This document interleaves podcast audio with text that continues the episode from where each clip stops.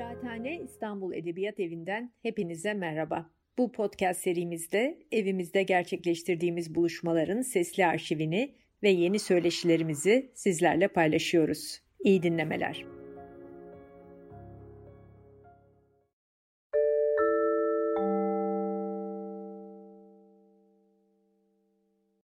Merhabalar, e, Kıraathane'nin gazetecilik konuşmalarına e, hoş geldiniz. E, ben Emre Tansu Keten.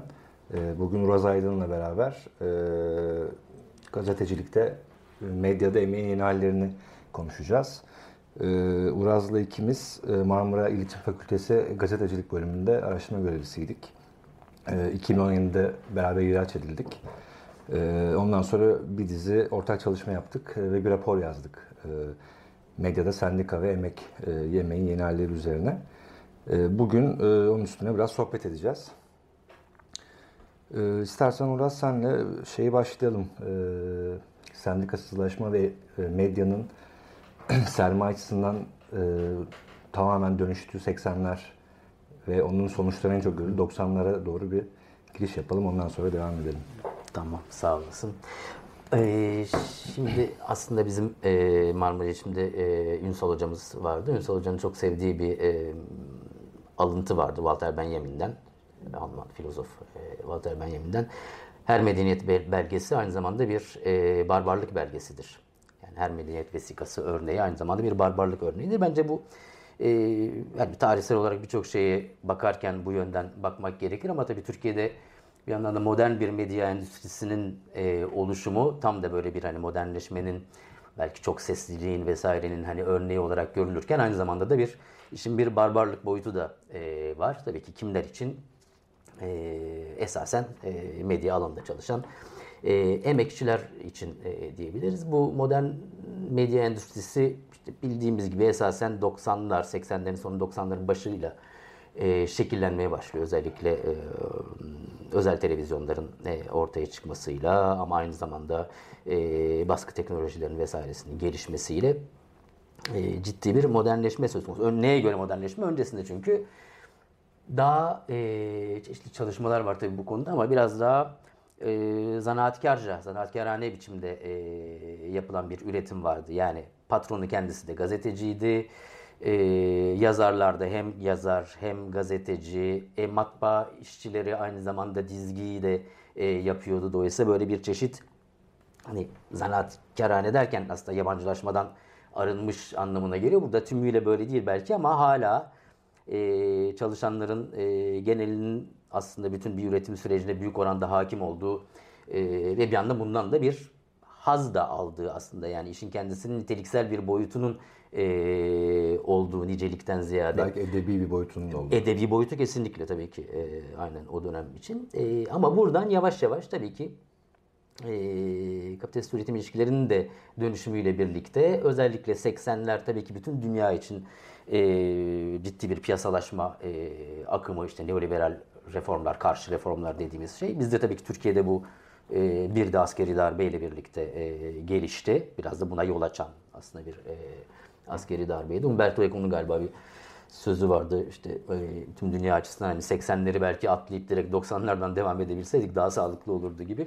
E, biraz da öyle bir şey. Bütün o dönüşüm e, yılları aslında o barbarlığın e, tam da emekçiler açısından o barbarca e, çalışma koşullarının e, yerleşmesi e, işte bütün aslında kamusal hizmetlerin vesairenin özelleştirmesiyle birlikte e, gelişen e, bu süreç içerisinde düşünmek lazım ve burada da tabii ki şey e, 90'lar tam aslında işte dediğimiz gibi özel televizyonların ortaya çıkışı e, ama buna çok eşlik ediyor. Tam da e, 90'lardan itibaren sendikasılaşma başlıyor.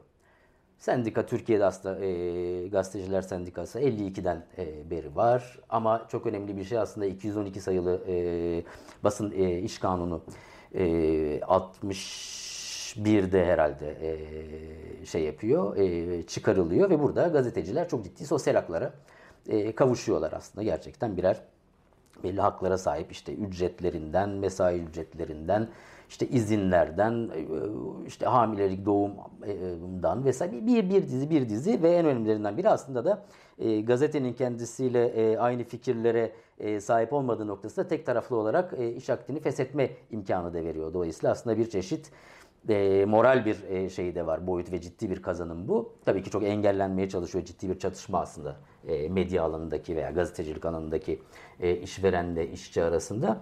E, ama işte tam o 90'larda e, bu şey e, sendikalaşma oranları büyük oranda değişmeye başlıyor.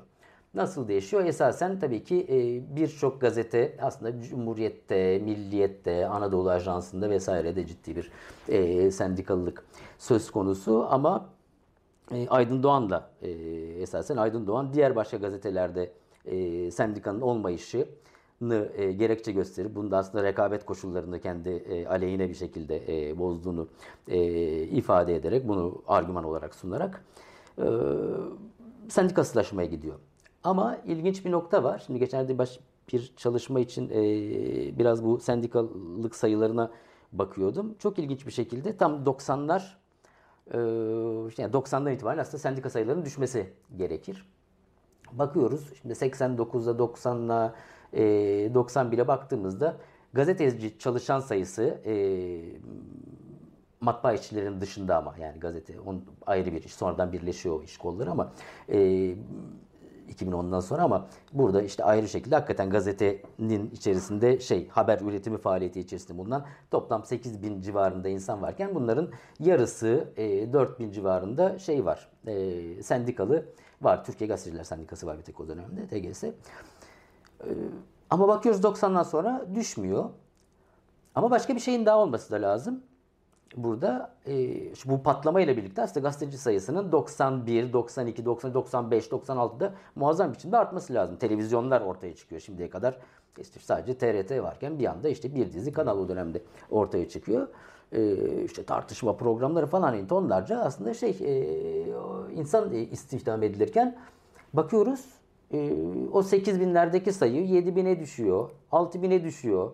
Yine 7 bine çıkıyor. Aslında orada da bir şey yok. Çünkü aslında tabii ki bu sendikasılaşma hem bir yandan neoliberal saldırıların ve o zihniyetin aslında piyasacı zihniyetin, piyasacı ahlakın e, bir parçası e, oluşturuyor. Ama öte yandan artık gazete e, patronları ki bunlar da ciddi bir dönüşüm biliyorsun işte artık holdinglerin yani o gazeteci e, patrondan vesaireden bir e, holdingleşen bir medyaya holding patronlarının gazete satın alması, televizyon e, kanalı e, açması, e, ki bunlar hepsi aynı zamanda işte enerji sektöründe yatırımı olan, bankası olan vesaire büyük holdinglerden bahsediyoruz. Aslında gazeteciler artık 212'li yapmamaya başlıyorlar. Dolayısıyla elimizdeki gazeteci sayıları sadece 212'li olanlar. Onlar da zaten o zamana kadar yapılmış olanlar. Diğerlerinde dolayısıyla bu öyle bir tablo var ki iki tane çok kritik şey e, sendikasılaşma e, ve gazeteci sayısındaki istihdamındaki muazzam bir büyüme herhangi bir şekilde e, şeyin verilerine, devletin verilerine hiçbir şekilde e, yansımıyor. E, ve burada aslında tabii ki esas önemli bir dönüşüm emek alanında tabii ki bu güvencesizleşme demek e, şeyler açısından gazeteci, işte kameraman vesaire hani bir yandan da bütün e, televizyonda da çalışanları vesaire düşündüğümüzde editörler ciddi bir güvencesizleşme. E, dolayısıyla muhabirliğin önemi giderek bir şekilde e, azalırken bir yandan başka bir kategorinin çok öne çıktığını görüyoruz. Bu da köşe yazarları. O dönemin şeylerine baktığımızda e, işte gazetelerine giderek artan hala bugün de çok var olan yani var olan işte basın e, şeyleri neyse gazeteler vesaire e, hala çok önemsenen bizde bir yandan nasıl diyelim tabii ki bu uluslararası şeyle de çok e, bağlantılı. Yani konjonktürle de bağlantılı. İngiltere'de de bir yandan böyle bir hani şey e, köşe yazarlığı e, hem kültürü var hem de giderek gelişen ama bir kısmı zaten bunların gazeteciydi vesaire. Şeyde giderek bu değişmeye başlıyor. 90'larda aslında farklı alanlardan gelen, gazetecilikte yapmış veya yapmamış vesaire bir köşeler açılıyor. Aslında gazete kendi muhabirinin ve yaptığı habercilikten e, ziyade ve muhabirinin niteliğinden ziyade e, köşe yazarlarının isimleriyle E, ve onların tabii ki belagati de bir yerde söz konusu ama bir yandan bir dizi başka çıkar ilişkisini temsil eden e, insanlar bunlar ve bu şey ortaya çıkıyor. Bir yandan işte buna ne deniyor? E, işte bu köşe yazarlarına ve büyük işte e, genel yayın yönetmenlerini vesairelerine işte şey e, bir çeşit medya aristokrasi yani bir yandan içeride de aynı bir ayrı bir e, yeniden bir sınıfsal e, nitelik kazanan çeşitli şeyler var, kategoriler var ve işte bir medya aristokrasisi gibi e, tanımlanan e, yepyeni bir kategori çok fazla öne çıkıyor. E, bu konuda istiyorsan sen medya aristokrasisi biraz o dönemde bu, bu, bu nasıl bir işlev gördüler biraz oradan devam edebiliriz. Ya biz bu sendikasızlaşmaya ilgili bir şey söyleyeyim. Yani bu sendikasızlaşma patronların neden ilk başvurduğu yöntem olduğunu, neden bu kadar hırsla bunu yaptılar diye düşünecek olursak Şimdi metal fabrikasında Farplast'ta atıyorum bugün sendikalaşmayı engellemeye çalışıyor patron. Çünkü orada direkt muhtemelen tek kaygısı ücretle ilgili yani birleşen işçiler tabii daha ücret alır, daha iyi sos, e, özlük haklarını geliştirir ama gazetecilikte sendikanın da bir tık farklı rolü daha var. O da mesleki örgüt olması bence. Yani evet gazetecilerin özlük haklarını koruyor, toplu iş sözleşmesiyle bunları arttırmaya çalışıyor ama bir yandan da gazetecinin belli bugüne kadar gelmiş e, mesleki etik ilkelerini bir şekilde gazetecilik sendikaları dünyada olduğu gibi Türkiye'de de gözetmeye çalışıyor. Bu anlamda şimdi patronlar 90'larda e, holding medyası olduğunda Dinç Bilgin ve Aydın Doğan'ın %70'ini yönettiği medya sisteminde Dinç Bilgin ve Aydın Doğan bu gazeteleri niye alıyor? Aslında temel olarak gazetelerden para kazanmak için değil. Bunları siyasi bir araç olarak kullanarak kendisinin devlet yerlerinde elini güçlendirmek atıyorum işte 2009'da yaptığı Hilton arazisini almak için yaptı ama o işte ters tepti gibi. Aslında başından beri bunu çalıyorlar ve burada örgütlü gazeteci bir şekilde sendikanın e, etrafında birleşmiş gazeteciler ve bir şekilde 80'lerden beri çalışan ve etik ilkeleri ciddiye alan insanları bu tarz haberler yaptırmak ya da şu haberi yap şu haberi yaptırma demek bir şekilde e, zor işlerine gelmeyen bir şey. Bu anlamda sendikasızlaşmanın 91 gibi 90 gibi hemen başlaması, Özkök'ün geldiği gibi insanlara tek tek e, işte istifa formu doldurtması, noteri de getirip gazeteye falan böyle bir anlamı da var yani. Çünkü sadece yani emek, e, ücret, özlük haklarla ilgili değil bir şekilde gazetecinin doğasına da bir Hı. saldırı. Yani sendika bunu e, aslında engelleyen bir şey e, diyebiliriz. Hatta bugün işte burada şey konuşulur, editoryal bağımsızlık gazeteler için çok önemlidir. Aslında mesele bence şu yani gazetecilik 1800'lerin ortasında ortaya çıkan bir şey aslında. Yani 1500'lerde haber bültenleri bir şekilde 1700-1800'ler e, iç sınıfı gazeteleri falan çıksa da anladığımız anlamda profesyonel işte doğruluk, objektiflik, e, denge gibi şeyleri gözeten, profesyonel meslek haline gelen gazetecilik 1800'lerin son, sonu hatta ikinci yarısında 1800'lerin ortaya çıkan bir şey. E, ve o günden beri aslında mesele patron yani gazete dördüncü kuvvettir. E, demokrasinin işlemesi için vazgeçilmezdir. Halkı siyasi meselelerle ilgili, devlet yönetimle ilgili meselelerle bilgilendirmek de sorumludur. gazetecilerin parlamentoda yer alması İngiltere'de Tabii. büyük esas kırılma olayı Tabii. o yani. Oradan çünkü artık haber veriyor, bir haber aktarılabiliyor evet. siyasal süreçler. Hatta dördüncü şey yani rivayete göre dördüncü güç Adı da İngiltere parlamentosunda Avam evet. kamerasında gazetenin oturduğu yere Aynen, bakılarak evet, söyleniyor. Yani şey dördüncü kuvvet şey gibi değil. Yasama yargı yürütme medya gibi değil. Başta başta öyle değil tabii ki. Ya, sonradan tabii ki evet. siyasal rejimlerin değişmesiyle ee, uyarlanıyor. O günden beri aslında böyle bir şey. Yani kamusal çıkarlar için e, var olan, işleyen bir gazetecilik mesleğiyle bunun bir patrona ait olması. Bu gazetelerin patrona ait olması arasında bir çelişki var. Net yani. Birisi kar etmek istiyor, birisi e, kamu çıkarı için kamu kendi inandığı mesleği evet. yapmaya çalışıyor ve bu asıl gazetecilik tarihi bence o günden bugüne yani 200 senedir neredeyse bu gerilimle beraber krizler evet. yaratıyor. Yani bugün yine evet gazetecilik kriz halinde. Yani 90'larda Türk medyasının ailesi olarak AKP'nin yaptığı ama şu an dünyada da bence bir çok tartışılan mesele gazeteciliğin krizi. Yani dijitalleşmenin sadece. bir parçası ama ee, gibi ve işte 1900'lerin şey 1940'larda bu Halk Akçinç e, Komisyonu'nun toplumsal sorumluluk kuramını ortaya atması e, mesela gayet bu tamamen piyasa e, emirleri hareket eden medyanın ne kadar tehlikeli olabileceklerini olabileceğini gördükleri için toplumsal sorumluluk kuramı getirip o medyayı baştan düzenlemeye çalışıyor. Bunun üstüne işte basın konseyleri, ombudsmanlık, çok daha büyük etik ilkeler, Birleşmiş Milletler'in Avrupa Birliği'nin herkesin kendi etik ilkelerini oluşturduğu bir şey. Ee, işte bu da aslında bahsettiğimiz bu sendikasızlaşma bütün bu aslında bahsettiğimiz tarihsel gerilimin de Türkiye'deki e, kırılma noktası 90'lar e, buraya bağlayacaktım sendikasızlaşmaktan.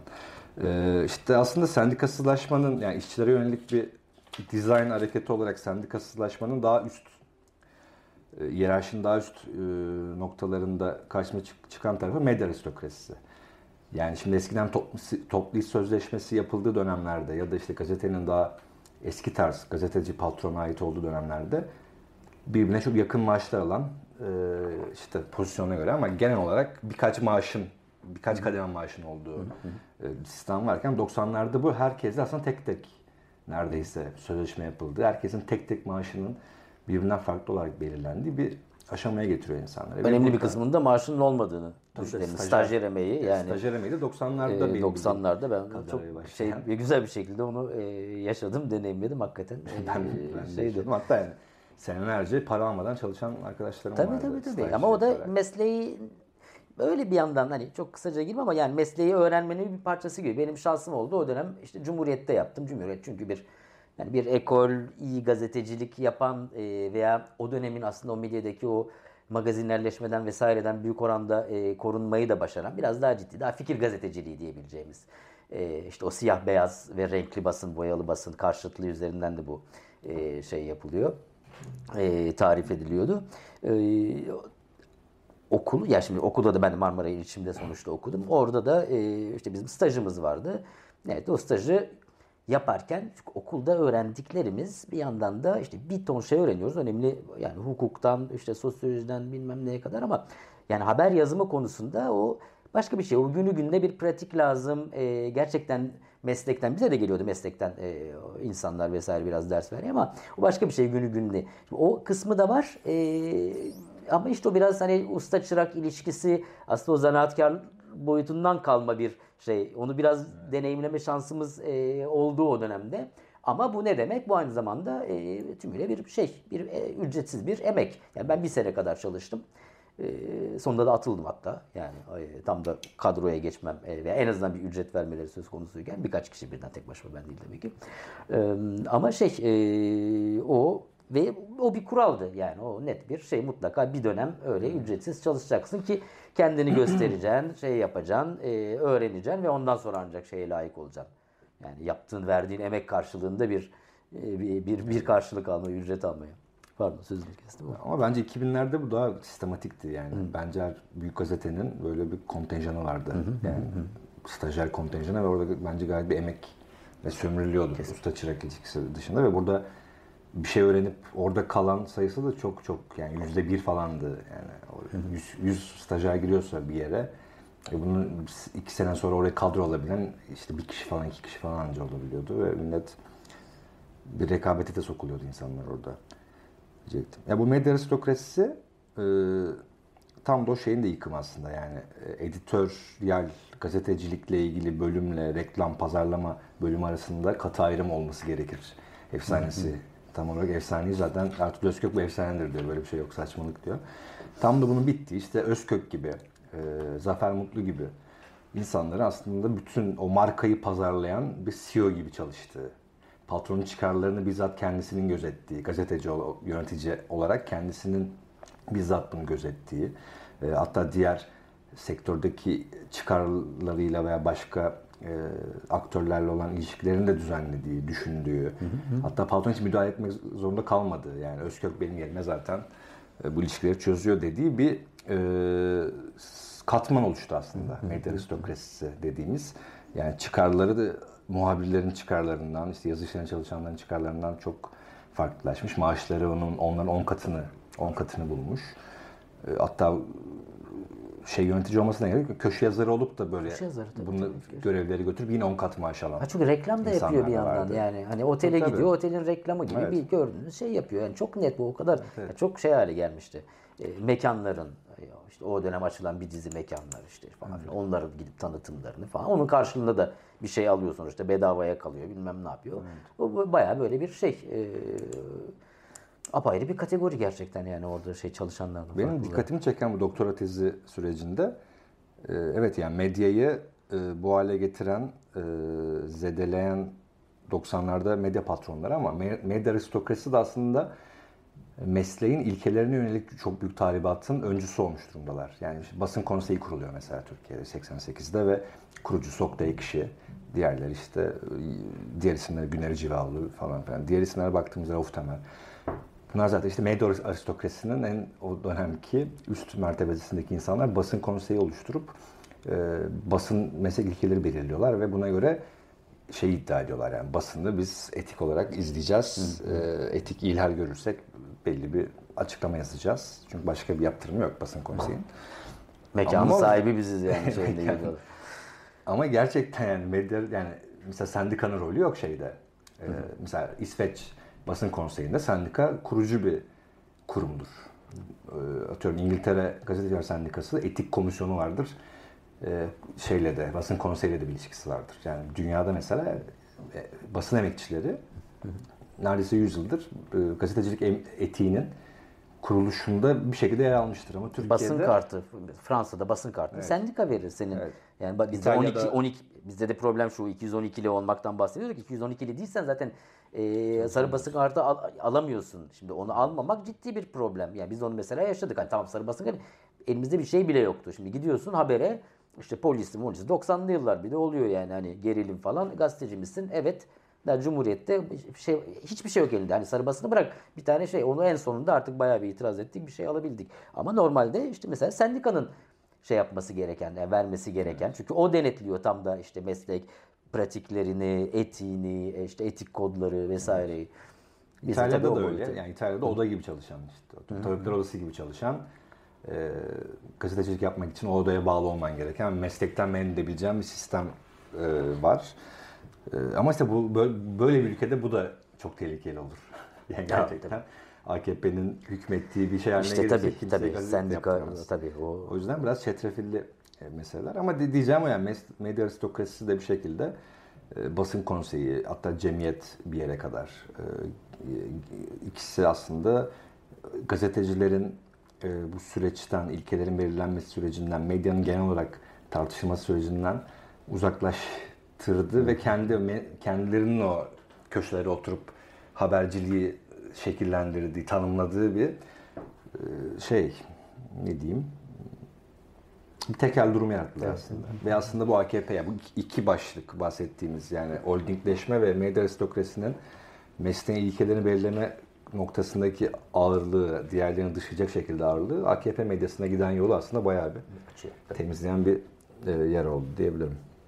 Evet işte o zaten 2000'lerden sonra da belki e, yani bu genel neoliberal e, işte saldırı, sendikasılaşma vesaire buradaki muazzam bir güvencesizlik e, ile birlikte hem AKP elbette hem de belki biraz daha sonra da konuşacağım dijitalleşmeyle de birlikte tümüyle bu alan çok daha kırılgan e, hale getiriyor. AKP tabii yani hepimizin o artık e, genelde yaşadığı bir e, süreç biraz da bu şeyle yani çünkü teker teker işte okuduğun gazetelerin ortadan kalktığını görüyorsun. Çünkü böyle bir şey var 90'larda bir yandan da bunlar e, sadece aslında dediğin gibi çeşitli alanlarda büyük oranda kullanılmak için kamuoyu ihalelerinde vesairelerde birbirlerine neredeyse köşe yazılarından ateş eden e, köşe yazarları varken farklı grupların temsilcileri olarak.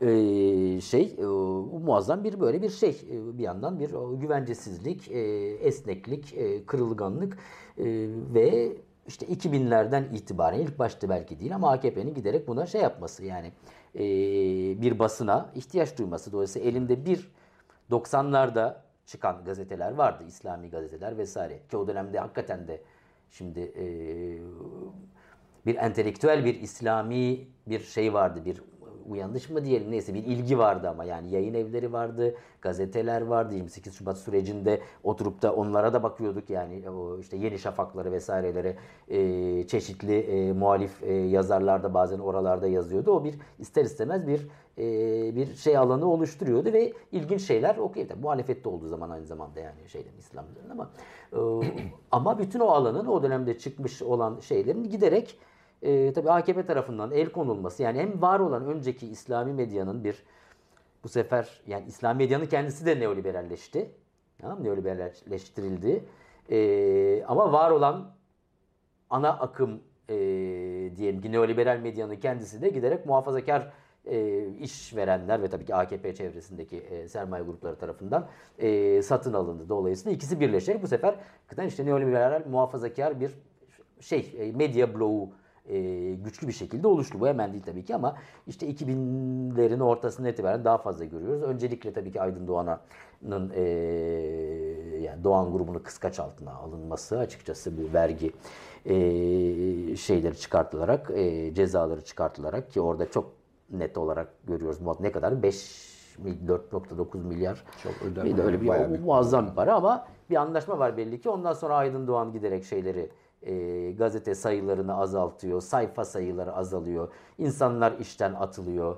E, Eyüp Can e, radikalin e, başına geçiyor. Akif Beki o zaman e, Erdoğan'ın şeyi e, danışmanı, o köşe yazarı oluyor falan böyle bir dönüşüm. Ha demek istedim çünkü 90'larda bir yandan da işte bu gazeteler şey yapıyor bu medya patronları hani solculara dönük de gazete çıkartıyor işte Radikal gibi Yeni Yüzyıl vesaire Yeni Bin Yıl gibi işte Radikal 2 o dönem hani çok okurduk falan bir yandan da böyle bir şey yani hakikaten bir e, tartışılabilir yani bir entelektüel bir e, şey yaratıyordu. Siyasal, e, fikri bir zemin yaratıyordu tartışma zemini. E, bir yandan da işte daha muhafazakar vesaire yayınlarda çıkartıyorlar. A, giderek tabii ki o işte daha solcu vesaire diyebileceğimiz yayınlar işte başta radikal olmak üzere veya köşe yazarları veya gazeteciler e, giderek ayıklanmaya başladı. Yani bunu özellikle 2010'lara doğru ama 2010'lardan sonra çok daha net e, tabii ki o süreci hep birlikte e, yaşadık. E, bu ne gibi etkileri oldu? Tabii ki çok önemli bir şekilde hani öncesinin medyasını da özellikle çok savunmasak bile ister istemez farklı sesleri duyma imkanı vardı. E, hatırlarsan 2012, 13'lerde, 14'lerde vesaire hala da oluyordur ama yani belki şimdi artık daha da az takip ediyoruz. Ama o zaman yani o dönüşüme biraz daha bakıyorduk. E, gazetede daha fazla okunuyordu belki de şeydi e, yani aynı manşetle çıkan yani Erdoğan'ın bir sözünü alıp aynı manşetle çıkartan 7 tane gazete aynı manşetle işte e, demokratik taleplere Canımız feda. Canımız feda diyor. İşte herhalde gezi sürecinde miydi Gezi. orada? Hadi 7 tane gazetede falan öyle çıkıyor. Zamanda. Ee, zaman tabii e, o dahil olmak üzere tabii bütün blok içerisinde bir de e, Gülen cemaatinin de çok ciddi bir şey var. E, yani Zaman gazetesi bir yandan da işte dizaynıyla bilmem nesiyle falan filan o dönemin önemli aktörlerinden biriydi ister istemez. Dönüp de baktığın aktörlerden e, biriydi medya alanında kanallarıyla tabii korkunç yani bir diziler miziler falan şeyler vardı ama e, şey e, özellikle yani dizileri hatırlarsın belki böyle bayağı bir Tabii, Kürt düşmanı vesaire şeyler de militarist vesaire şeyler de çıkıyordu. Ama o dönem için önemli şeylerdi bunlar. E, bakılması gereken e, o bloğun bir parçasıydı. Tabii ki o içerideki o bir yandan çatışmayla bir özellikle iki, 2012 ile birlikte bu. E, İnsan kaynağı da sağladı aslında. Hı? İnsan kaynağı tabii da sağladı. Tabii ki yani. tabii. tabii. Yani TRT, neredeyse TRT'nin bütün yönetimi cemaate bağlıydı bir dönem. Tabii eski veya yeni ele geçirilmiş sabah gibi gazetelere de bir şekilde insan kaynağı. Çünkü bunlar sonuçta 90'lardan beri medyayı bilen e, daha yetişmiş bir kadrosu vardı. Hani e, Fethullahçıların. AKP'ye bir süre de şey lojistik destek verdi aslında. İnsan kaynağı desteği de verdi. Şeyi de hatırlamak lazım. 2001 krizi tabii burada ciddi bir kırılma oldu. Yani AKP'nin gelişi de aslında biraz tabii onunla bağlantılıydı ama 2001'de çok fazla insan yani binlerce insan e, işsiz kaldı e, şirketler battı. E, çünkü bankaları vardı bunların bir yandan da vesaire. Dolayısıyla gazetelere e, el konuldu. Onlar el değiştirdi. Ortaklıkla tekrar el değiştirdi. Tekrar TMSF'ye geçti vesaire. Orası çok e, hakikaten şey bir e, dönem. E, hangi gazete kimde çok fazla bilemediğini takip etmek lazım özellikle. Davalar vesaireler ama bütün oradaki o kargaşanın içerisinden bu sefer hakikaten e, şey e, muhafazakar sermayenin de e, belli ki tabii ki şimdi daha da iyi anlıyoruz veya o döneme bakınca ki bu aslında yukarıdan kararlarla vesaireyle yapılmış e, şeyler, alımlar bunlar. E, bayağı bir şey ne diyelim e, siyasal yönetim tarafından şey yapılmış, e, emri verilmiş e, bir yeniden yapılanma. Hakikaten onu çok yoğun olarak yaşadık. Bu dönemde peki bir de sendikalardan bahsetmek lazım. E, o da tabii ki yepyeni bir aktör çıkıyor 2012'de. Şimdiye kadar e, TGS var tabii ki Büyük Türkiye Gazeteciler Sendikası. E, iki kol ayrıydı tabii ki. Bir e, matbaa, grafiker, işte ambalaj vesaire e, alanı ayrı bir e, iş koluydu. Gazetecilik ayrı iş koluydu. 2010 birlikte e, bu sendikalar yasasındaki e, değişimle birlikte toplu iş sözleşmesi yasası ayrıydı, sendika yasası ayrıydı. Bunlar birleştiriliyor. E, ve orada aynı iş kolunda bunlar toplanınca zaten bir mesela rakamlara baktığında şeyi e, çünkü matbaa işçisi çok var yani gazeteci sayısı gibi değil yani şimdiye baktığımda toplamda iş kolunda 100 bin civarında çalışan görünüyor. Bunun ne kadarı gazetecidir tam e, şey yapmak mümkün değil ama herhalde bir 25 bini falan gibi bir şey yani 20-25 bini olabilir. Ee, bu kadarı tabii ki şey değil bu arada sendikalı değil onu da söylemek lazım ama e, o dönemde e, TGS var e, ve e, disk basınış var. E, bir ayrı Türk İş'e bağlı basın ama o dediğimiz gibi matbaa işleriyle. E, disk basın işte aslında matbaa işleri alanında vardı ama şeye de geçiyor. E, gazeteci e, üye yapmaya, örgütlemeye de e, yöneliyor ve e, 2012'de e, medya iş artık şeye giriyor değil mi? Devreye giriyor. Medya işin devreye girmesi tabii ki olayı değiştiriyor. Çünkü şimdiye kadar yani o sendikasılaşma süreciyle birlikte aslında bir Anadolu Ajansı'nda bir de Cumhuriyet'te e, şey kalmıştı. E, bir de bir iki tane küçük e, Anka falan gibi e, küçük şeylerde ne derler e, ajanslarda. Um, ama şeyle birlikte e, işte medya iş gelince bir Anadolu Ajansı'nı tümüyle TGS'den alıyor. E, bir zaten Anadolu Ajansı içerisinde zaten bir çeşit e, işte eş, dost, tanıdık ve aslında bir çeşit siyasal ilişkiler bağlamında, iktidar ilişkileri bağlamında bir e, kadro değişimi zaten yaşanıyor. E, ötesinde bayağı baskıyla, soruşturma açarak vesaire insanlara zorla, baskıyla sendika değiştiriliyor. E, ve işte 2012'den itibaren şey medya iş. Bunun başında da aslında Kemal Öztürk evet. var. Yani bugün muhalif e, gazeteci olan Kemal Öztürk Anadolu Ajansı'nın genel müdürü olduktan sonra medya iş ortaya çıkıyor. Hatta Bülent Arınç'ın direkt müdahalesi var.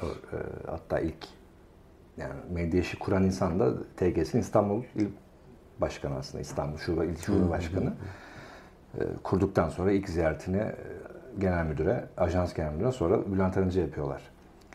E, ve sonra Gezi'de medya çok güzel davranmıştır. Meslek ilkelerine uygun evet, davranmıştır. Evet, evet, evet, evet. Ve bütün neredeyse şey e,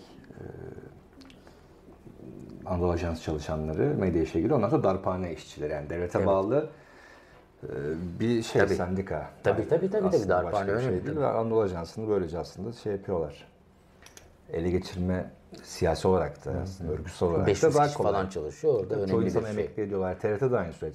Tabii. Haber senden insanları istifa ettirip işte iktidarın sendikasına hmm. bunu kabul etmeyenler emekliliğe zorlama, sürgün gibi e, cezalarla e, bir şekilde medya işi yaratıyorlar ve medya işi o günden sonra aslında araştırdım da böyle şey yani ne gazeteciliğe dair bir sorunlara dair bir şeyleri var. Yok, hiçbir şey yok, hiçbir şey yok. Ben Böyle de yani. e, ara ara bakıyorum. E, yok işte biraz e, şeyler işte toplu iç sözleşmeleri arada falan evet, evet. imzaladık. Ha şunu yapıyorlar tabii ki. E, yerel gazeteleri örgütlüyorlar. Hmm. Yani örgütlüyorlar da değil aslında tabii ki anlaşmalı bir şekilde. Yani yerel gazetelerde e, bir şekilde e, şeye geçiyor. Aslında sendikada olmayan e, şeyler, alanlar bunlar şimdiye kadar. Ama bu da yine tabii ki siyasal direktifler e, çerçevesinde e, büyük oranda bir şey oluyor. Burada da yerel gazeteleri de dahil edebiliyor. Dolayısıyla orada da başka bir nasıl diyelim daha işte hemşerilik vesaire falan böyle daha hakikaten geleneksel ilişkiler tekrar şeyde de e, sendika alanları tekrar cereyan ediyor. E, ama bu süreç hakikaten işte 2013, 2014 vesaire derken tümüyle geriye kalan ana akımdan ne varsa hemen her şeyin tasfiyesi diyebiliriz değil mi? Yani özellikle Doğan grubundan bahsedersek e, başta. E, işte zaten Sabah TV geçmişti falan ve burada tabii ki yani çok parlatmak vesaire değil ama dediğimiz gibi çok seslilik imkanı en azından daha fazla vardı. Köşe yazarları arasında bile şeye dikkat edilirdi. Yani biraz daha işte solun sosyal demokratı da olsun biraz daha bilmem ne. Herkes köşe yazarlığında öyle bir şey var. Biraz herkese dönük bir evet. herkes hani hem karşı fikri de göreyim hem de işte Aa, bizimki de iyi yazmış vesaire gibi böyle bir e, biraz orayı çeşitlendirme e, stratejisi zaten güdülüyordu. Gazete genelinde de her gazete içerisinde de ayrıca buna e, dikkat ediliyordu ama o çok seslilik de aslında e, bütün o aslında yine neoliberal ve ana akım ve hani çürümüş diyebileceğimiz şey içerisinde bile onlar bile de değerliymiş diyebiliyoruz. Çünkü şu anda artık hakikaten bunun tümüyle ortadan kalktığını e, ama ne oluyor? Tabii ki buna paralel olarak yürüyen bir e, dijitalleşme süreci içerisinde de e, alternatif medyanın e, emek boyutu dışında onu da ayrıca konuşuruz ama alternatif medyanın e, giderek geliştiğini e, görebiliyoruz. Burada belki ne birkaç şey vurgulanabilir yani alternatif medya içerisinde. Bir, tabii ki yurttaş gazeteciliğinden belki bir iki söz etmek lazım. Kısaca onu geçelim doğrudan şeyimiz değil belki ama e, yani bu 2010-11 işte e, yani 2008 krizi sonrasındaki dünya çapındaki çalkalanma Arap e, isyanlarıyla başlayan Avrupa'nın birçok ülkesinde yayılan bizde de geziyle aslında bunun bir şeyini e, oluşturan bir e, bir parçasını oluşturduğu bütün bu e, şey e, toplumsal e, hareketlilik seferberlik şeyinde e, sürecinde çok öne çıkan bir alternatif bilgilenme e, tabii ki Twitter, işte Facebook, sosyal medya, Web 2.0'ın aslında yani şeyleriyle birlikte e, interaktifliğin artmasıyla birlikte ciddi e, kanallar oluşuyor. Bireysel bile yurttaş gazetecilerken bir örgütlenmeye de gerek yok ama e, hakikaten yerelden, kendi bulunduğun alandan, sokaktan, e, tanık olduğunu, biraz tanıklık, e, tanık gazeteciliği, tanıklık gazeteciliği deniyor. Tanık olduğun bir şeyi e, rahatlıkla görüntü kaydetme imkanları ve ulaştırma imkanları da çok e, geliştiği için burada böyle bir yeni bir kategori aslında. Burada bir emek var mı? Bir emek var. Tabii ki burada ücretsiz bir emek ama zaten biraz gönüllü olarak yapılan bir şey. Dolayısıyla bunu e, yani orada emek tartışması biraz problemli. Gazetecilik tartışması da e, problemli. Bu ne kadar yani yurttaş gazeteciliği diyoruz. Her yurttaşın aslında bir çeşit haber iletme e, imkanlarının oluşması e, ve ilgi çekeceğini düşündüğü veya iletmek istediği bir haberle, bir vakayla, bir olayla karşı karşıya kalan yurttaşın da bunu özellikle toplumsal hareket içerisinde bu şey de olabiliyor. Yani o taraftan gitmeyin orada polis var bu tarafadan işte e, tanık olduğu başka bir e, hukuksuzluğu da e, bir yerdeki bir e, bir şiddeti de vesaireyi de e, sokak hayvanlarına dönüyor. Bir sürü şey yani yaşıyoruz. Bu çok önemli, çok değerli bir şey. E, bir yandan. Bir yandan işte bir araştırmada çalışmıştım. E, MEDAR'ın, Medya Araştırmaları Derneği'nin e, profesyonel gazeteciler yurttaş haberciliğine nasıl bakıyor, nasıl değerlendiriyor diye. Orada bu ciddi bir biraz yani hem imkanlar tabii ki barındırıyor ama bir yandan da bütün bu imkan yani yurttaş haberciliği gibi önemli ve çok ciddi işlev e, görmüş olan e, bir şeyi, e, bir zemini yaratan e, sosyal medya, bütün o teknolojik imkanlar aynı zamanda işte bugün e, sahte haber e, veya işte post-truth'a kadar varabilecek e, hakikat sonrası işte o, dünya şeyine, tasavvurunda da e, varabilecek imkanları da yarattı. Dolayısıyla ikisini birden e, şey yapıyor, e, ortaya çıkartıyor. Dolayısıyla giderek zamanla aslında bu bir hem bir yandan önemli e, yerelden hızlı veri e, almak açısından ama bir yandan etik kodlar burada geçerli değil e, ham aslında görüntüler vesaireler e, geçiliyor. Yani profesyonel gazetecilerin bakışları açısından diyorum. E, daha gençler tabii ki daha fazla değer veriyor. Biraz daha meslek içerisinde yetişmişler biraz daha e, şüpheyle e, yaklaşıyor. Belki yurttaş gazeteciliğini daha çok şey gibi görmek, e, gazetecinin kendisinin bir haber kaynağı olarak e, görülebileceğinden e, bahsediliyor ama diyelim ki evet bir yani çelişkili e, farklı işlevleri olan hem problemleri ama bir yandan da bir şeyi e, nasıl diyeyim imkanlar da sağlayan e, bir emek biçimi aslında bu da. Ha tabii ki aralarında örgütlenmeler var. Bunların e, şeyle e, ana akım medyayla e, işbirliği içerisinde olmasının aslında bir yandan da bu e, şeyi e, yurttaş haberciliği işlevini geliştirebileceğine dair e, görüşler vesaire var. O süren bir e, şey ne diyelim e, bir süreç. Ama bir yandan bunun daha kurumsallaşmış haliyle sen biraz daha çalıştın o konuda bir de e, girişimci e, gazetecilik dediğimiz bir e, alan e, hasıl oluyor. Değil mi? E, aynı imkanlarla aslında dijital medyanın sağladığı. Evet.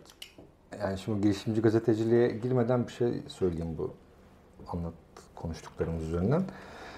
Ee, bence bu hem AKP'nin e, kurduğu yeni medya düzeni hem de bahsettiğimiz bu e, işte yurttaş haberciliği, dijitalleşmenin gazeteci etikleri genel olarak aslında bir işte eski gazeteciliği düşündüğümüzde, geleneksel gazeteciliği, onun metinlerini düşündüğümüzde aslında bir mesleksizleşme gibi bir şey getiriyor bence.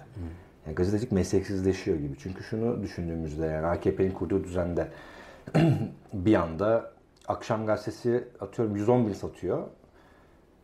2011'de falan. AKP eline geçtiğinde bir gün sonra yine 110 bin satıyor falan. Muhtemelen orada yalan bir şey var ama ama sonuçta bu insanların çoğu da işten atılmadı. Orada çalışan insanların.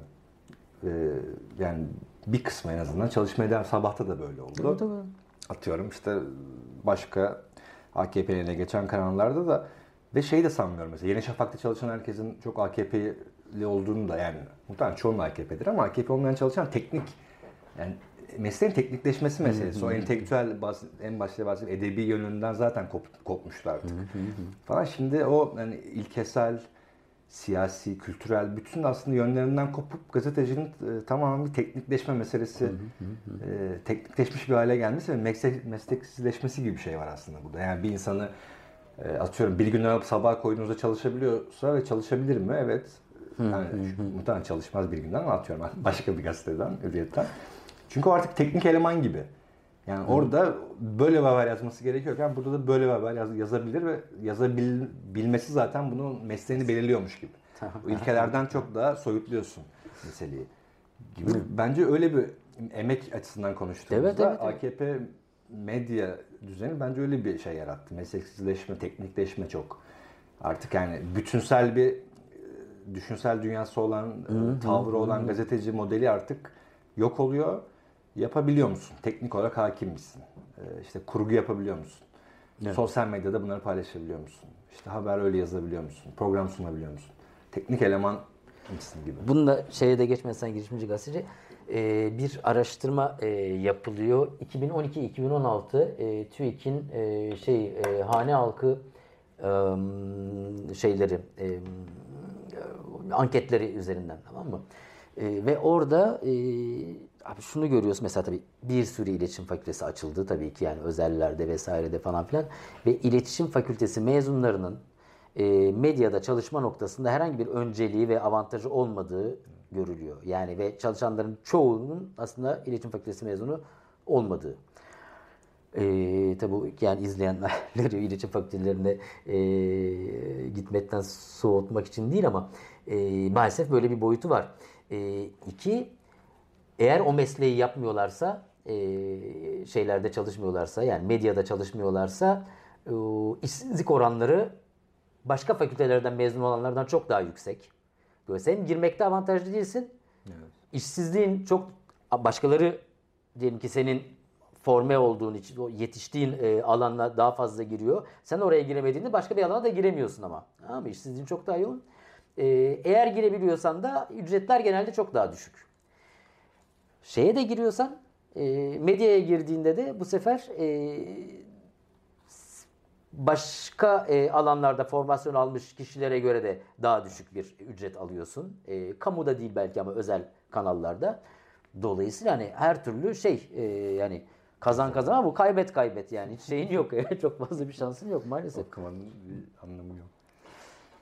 Yani yurttaş gazeteciliği de yani bu anlamda buraya da yaklaşıyor aslında. Yurttaş gazeteciliğini eleştiriyorlar hani gazeteci yapmalı bunlar kaynak olabilir sadece yurttaşların sunduğu ama ama zaten gazetede çalışanının da meslek mesleki bütünlüğü dağılıyor tabii, yani. tabii, tabii, tabii. Böyle bir şey var. O yüzden onu nasıl değerlendiririz?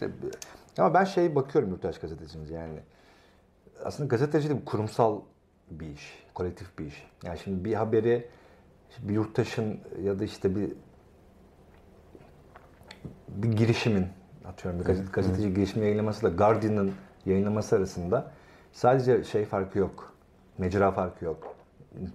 Niteliksel ve niteliksel bir fark da var aslında. Yani Guardian'ın bir haber yayınlaması ya da Le Bir de Monde'un tabii bir de kolektif bir süzgeçten Evet, geçiyor. Başka Le Monde'un söylediği sözün doğruluğuyla şey farklı oluyor. Doğruluk da demiyor, etkisiyle. Çünkü onun arkasında atıyorum Guardian'ın bilmem kaç yıllık birikimiyle beraber o haber yayınlanıyor ve bu yüzden güven yaratıyor veya başka bir tartışma alanı açıyor. Ee, Bu nedenle ben şeye inanıyorum Ayla. Hani kolektif ve kurumsal bir iş olmalı gazetecilik. Bu zaten başka bir form yani yeni bir form. Buna gazetecilik deniyor, denmeyebilir. Ee, başka bir form şey bul ama yani böyle geldi adam. Orada o yurttaşlığı da önemli. Aslında bir yurttaşlık görevi olarak yaptığım bir ifşa veya duyurma e, eylemi olarak e, buna bakmak lazım. Ama girişimci tabii orada bambaşka bu sefer çok daha yani son dönemin herhalde daha neoliberal kalıpları içerisinde bu startup e, kültürüyle iç içe geçen bir e, gazetecilik değil mi? Sen biraz o konuda şey yapmıştın e, girişimci gazetecilik konusunda. Yani girişimci gazetecilik aslında işte Amerika'da daha çok ortaya çıkan yine dijitalin etkisiyle.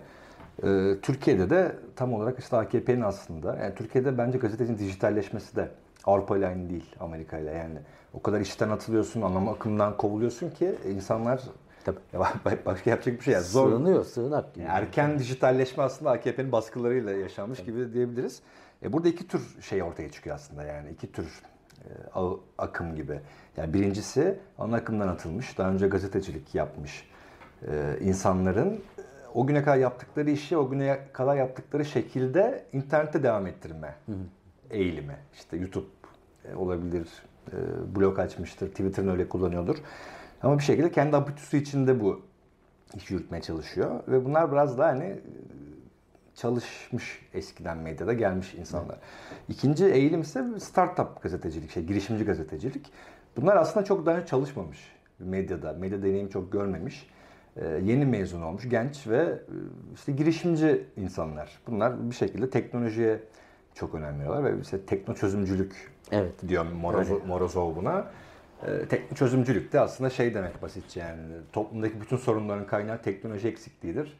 Bunları da ancak teknolojik çözümlerle e, bir sonuca bağlayabiliriz, aşabiliriz diyor. Bu tip insanlar da bir şekilde aslında gazeteciliği e, tekno çözümcü bir açıdan. Yani şu an, şu an gazeteci veya gazet muhalif medya cidden başarısızsa, gazeteciler işsizse veya başarısızsa bunun nedeni teknolojiyi bilmiyorlar. Çünkü kod yazmayı bilmiyorlar. Robot gazeteciliği çıkmış, veri haberciliği, haritalamayı bilmiyor.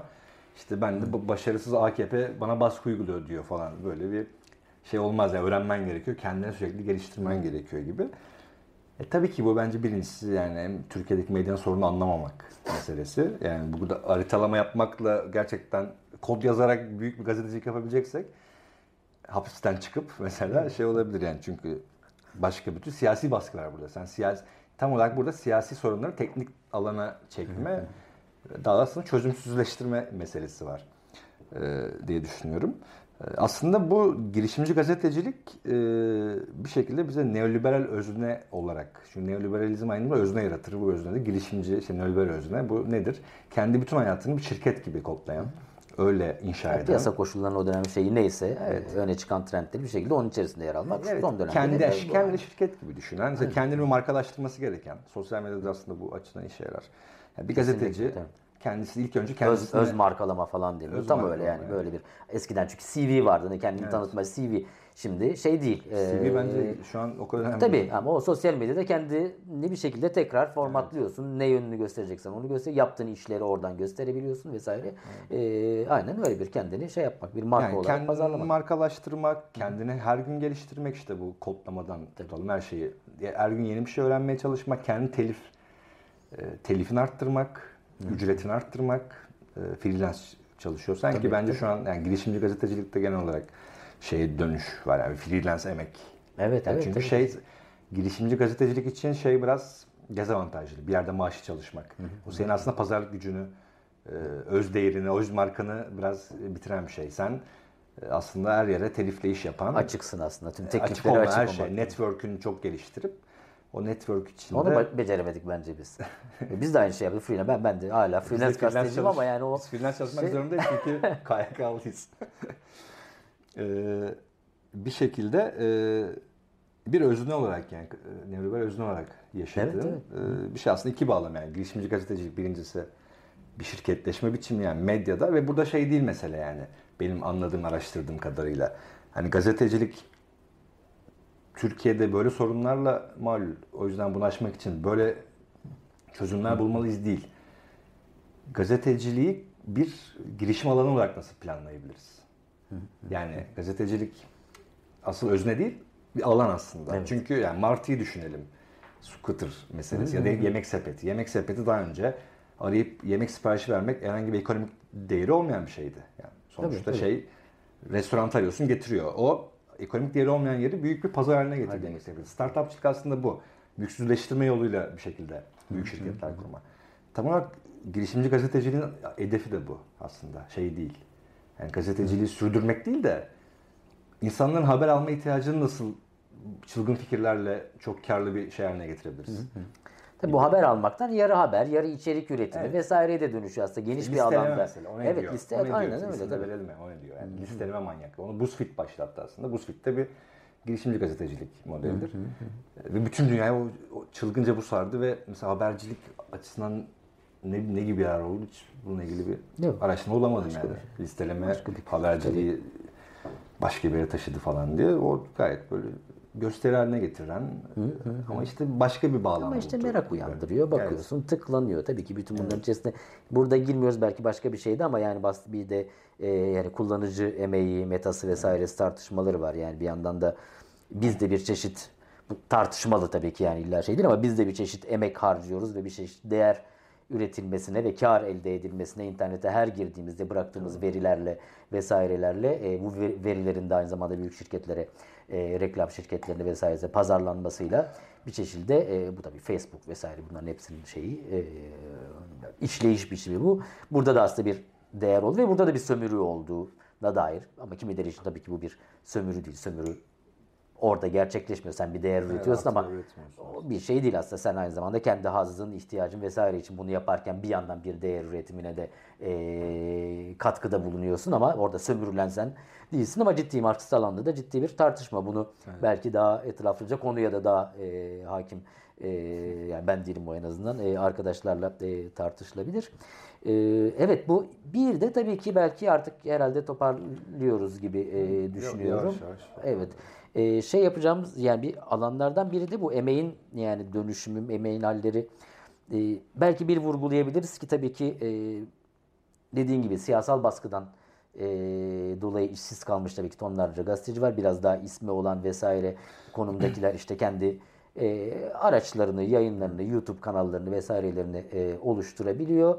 E, genelde bunlar e, fonlamayla, e, proje bazlı bir takım e, hibelerle vesaireyle e, şey yapıyor, e, işliyor. Bizde e, henüz şey çok e, abonman usulü çok fazla e, şey değil. E, e, çok rağbet veya en azından kar getiren bir e, şey e, finansman biçimi haline çok gelmedi ama olanlar var yurt dışında onu da görüyoruz ama e, yani büyük sermaye şirketlerinden e, şeylerinden e, gruplarından ayrı yapmak istiyorsan bir şekilde bir finansman lazım ama hem bu finansman eksikliği hem de e, tabii ki yani hani e, muhalif alanda alternatif alanda da olsam bu alan içerisinde çalışıyorken e, piyasacılık e, ister istemez e, her alana dokuyor, her alanı kendine göre şekillendiriyor. Dolayısıyla alternatif medya kurumlarında çalışan arkadaşların yani emek veren arkadaşların, muhabirlerin, editörlerin vesairelerin şeyine baktığımızda, çalışma koşullarına baktığımızda orada da ciddi bir e, güvencesizlik var. Yani sadece ana akımda veya muhafazakar ana akım diyelim artık e, da değil. Şeyde de e, bildiğimiz, hadi adını saymayalım ama bildiğimiz bir ton e, şeyde kaç defa problem çıktı zaten. Hani hep artık bunlar çok daha rahat, daha kolay ifşa ediliyor. Ama başta sanki ha daha bizden ve daha hani bizde siyasal baskı karşısında birlikte iş yapıyoruz ve aslında haber üreterek e, bir şekilde bu rejime karşı, rejimin baskıcılığına, e, diktatorya eğilimlerine vesairelerine karşı bir şey yapıyoruz. Bir direnişin parçası olarak iş yapıyoruz derken bir yandan bu da ciddi başka bir emek sömürüsü e, haline geliyor. Çünkü burada insanlar çalışıyor. Bazı yerlerde tamam sendikalılık var, toplu sözleşme var. Bazıları da hala e, bu söz konusu değil ama ciddi bir şey e, bir kırılga anlaşma e, burada görebiliyoruz. Buna bağlı olarak ikincisi dijitalleşme başka bir e, ve pandemiyle bunu çok daha net olarak gördük ama uzaktan çalışma e, formları artık daha da fazla gelişmiş durumda. Birçok alanda da bu zaten geçerli sadece e, gazetecilik değil ama gazetecilikte e, bunu bilhassa görebiliyoruz. Çünkü editör evden zaten hani bir ofis tutup orada çalışmaktansa herkesin evden çalışması e, söz konusu olabiliyor. Çeşitli bir yandan ortak kolektif haberleşme e, kanalları ile birlikte WhatsApp'lar, Telegram'lar, başka e, e, şey program masa üstünde kullandığım başka programlarla birlikte bir çeşit sürekli e, şeyle e, yayın kuruluyla zaten iç içe gibisin. Ama uzaktan iş yapıyorsun. Bir burada şey tabii senin elektriğin, e, bilgisayarın, internetin, evde yiyeceğin yemeğin, kahven vesaire. Yani bir, burada bir fluluk var. Ne kadar aslında işverenin karşılaması gereken e, senin aslında emeğinin yeniden üretiminin bir parçası olan e, şeyler, e, giderler bunlar. Ne kadarını senin zaten e, şey yapman gerekir, karşılama. Oradaki fluluk ama giderek bu birçok alanda görüyoruz. E, emekçinin sırtına giderek yüklendiğini bunu e, şey yapmak, e, görmek mümkün. İki, tabii ki dayanışma ilişkilerin gelişmesini e, zorlaştıran bir şey bu. E, ve sendikallaşmanın ve örgütlenmenin vesaireyi de. Çünkü sonuçta belli bir yalıtılmışlık içerisindesin. Hani molalarda ve iş yerinde onu biliyoruz hepimiz yani işte molalarda bilmem nerede arada konuşacaksın, edeceksin, yakınacaksın. O da işin bir parçası nihayetinde e, çalıştığın yerde tanıdığın da olsa senin e, şeyin e, ne diyelim e, birimindeki şefinde, istihbarat şefinde bilmem ne hani şey yaparsın, yakınırsın, paylaşırsın der bütün bunlar da giderek daha fazla o ya çünkü o samimiyet ve o güven ilişkisinin emekçiler arasında kurulması önünde de sadece gazetecilikte değil başka birçok alanda ama bu da e, şey e, yani bu istihdam formunun e, getirdiği şeylerden biri. E, sıkıntılardan, problemlerden, e, meydan okumalardan diyelim ki örgütlenme bakımından e, biri diye düşünülebilir. E, sen de çok okundu tabii. Yani deneyimin var da sen de çalıştın üstelik online editör vesaire olarak. E, bir de belki e, şey tabii ki yani bütün bu emek hani otomasyon vesaire her alanda konuşuluyor ama daha çok e, mavi yakalılar e, için geçerli bir şeyken giderek daha fazla beyaz yakalıların da e, işinin bir kısmını üstlenen e, algoritmaların geliştirildiğini biliyoruz 2010'lardan itibaren özellikle net ve sayısal verilerin olduğu noktada belirli e, işte buna algoritmik gazetecilik deniyor. İşte Web 3.0 gazeteciliği, e, robot gazetecilik vesaire diye aslında belli algoritmalarla belli kalıplaşmış e, cümleler, e, cümle formları, biçimleri, ifade biçimleri, anlatı biçimlerinin içerisinde o konu neyse yani bu atıyorum işte hava durumundan, e, maç sonuçlarından, e, genelde şirketlerin tabii kar zarar hesapları vesaire gibi şeylerin aslında e, sayısal olan şeylerin büyük oranda haberleştirilmesinde makinelerin devreye girmesi ve bayağı ciddi tartışmalar var. Yani 2030'da tabii ki öteki tarafta bir yaratıcılık olabilir, bir duygunun geçişini sağlayacak ifadeler olabilir ama bunlar da bir yandan da makineler tarafından öğrenilen e, bir şey var. Ve e, işte 2030'larda haberlerin %90'ının aslında böyle yazılacağını dair bence fazla e, şey yani iyimser demeyeyim kötü bir şey aslında bir yandan boyutuyla ama e, distopik yani bir boyut o noktaya varmaz muhtemelen ama giderek bu alanda şey e, gelişiyor. 2014'te ilk doğrudan e, gazetecilik alanında bu oluyor. Los Angeles Times şey yapıyordu. E, deprem oluyor ve depremden 3 dakika sonra haber çıkıyor. Çünkü sonuçta o şey e, yani o haber formatı belli işte depremin hangi bölgede kaç şiddetinde meydana geldiği belli. E, makine onu alıyor ve bir şekilde haberi 3 dakika sonrasında ilk şey haber olarak, algoritmik haber olarak o çıkıyor. Ve giderek daha fazla kullanılmaya başlayan bir şey yani çok net olarak bunu e, görebiliriz. Ama bu bir yandan ne kadar yani otomasyonda da böyle bir sanki e, insan emeğinin yani fiziksel emeğin kendisinin sıfıra düşecekmiş gibi e, şeyleri var tartışmaları falan hani o e, başka bir boyut öyle bir şey olmaz nihayetinde o noktaya gelmez ama bir çeşitli alanlar açısından bir şey mi bu bir tehdit mi? Ciddi bir tehdit olarak e, görülebilir. Ha bunun karşısında tabii ki ne yapacaksın yani teknoloji illa e, yani gelişimine e, her türlü karşı çıkmanın ötesinde başka buna emekçilerin lehine başka şeyler bulmak yani en basitinden e, çözümler çalışma saatlerinin e, kısaltılması değil mi gibi alanlar bulabilirsin. Yani ücret kaybı olmayacak çalışma saatleri kısaltıp bir kısmını sen yapacaksın bir kısmını işte e, otomasyon sistemi artık neyse onun yapacağı gibi farklı yöntemler farklı yani sendikaların da e, emek e, alanında e, uğraşan e, diğer e, siyasal e, toplumsal öznelerin de biraz bunlara dönük tabi e, yanıtlar e, üretmesi gerekecektir. E, ama şimdiden ama dediğimiz gibi yani bu dijitalleşmeyle birlikte oluşan e, ve Türkiye'de de AKP baskısıyla birlikte de e, oluşan bu esnek e, hem esnek çalışma rejimleri çünkü evde çalışmanın bir boyutu da bu. Yani mesai saatleri belli değil sürekli. TGS o konuda birkaç maddelik güzel bir şey yayınlamıştı pandemi evet. sırasında galiba değil mi herhalde? E, böyle bir hani ulaşılamama hakkının olması lazım mesai saatinin dışında vesaire bunların tümüyle ortadan kalktı. Dolayısıyla sürekli her an zaten iş e, hayatının içerisinde olduğun ama evet evindesin ama evet kahveni masanda içiyorsun ama bu başka bir şey. E, başka sorunlar da getiriyor. Ama patronlar işine gel- gelince gazetecilik basit bir meslektir diyor. İşine gelince de 7-24 çalışman gereken, kendini feda edeceğin meslektir diye insanlara gaz veriyor. Yani evet sonuç olarak sonuca bağlamadık ama E, sonra sohbet e, ettik. bağlı Emek- işte nasıl evet emeğin görüşme emeğin, 80'lerden emeğin lehine bir üstüne. gelişme yok. E, Yok, sonuçta evet. bir mülksüzleşme ve e, baskı ve güvencesizleşme e, daim. E, işte bundan çıkabilmek için de e, bizim bildiğimiz çok fazla bir yöntem yok ama e, yöntemlerden en başında tabii ki örgütlenmek geliyor. E, yani mümkün mertebe nerede oluyorsa işte sendikalarda, e, başka kolektiflerde, e, sendikalara paralel başka e, şeylerde, dayanışma ağlarında vesairede e, yan yana gelmek tabii ki bütün bu hem baskı rejimine karşı hem de işveren tanıdığımız bize yakın siyaseten olsun olmasın ama e, oradaki var olan o, o sınıfsal çatışma dinamikleri içerisinde kendi safımızda olanlarla yan yana gelmek elbette e, şey birincil olarak yapmamız gereken şey diyelim. O zaman kapatabiliriz. Peki Evet, sağ olasın Emre bu doldu. sohbet için teşekkür ediyoruz e, Kıraathane'ye de ayrıca. Kıraathane'ye teşekkür ederiz. Ee, bize bu olanağı sağladığı için. Ee, Uraz Aydın'la beraber e, emeğin, e, medyadaki emeğin de- değişen, dönüşen e, rolünü konuştuk ve gelecekte neler olabilir diye tahminlerde bulunduk. E, iyi akşamlar diliyoruz. İyi akşamlar.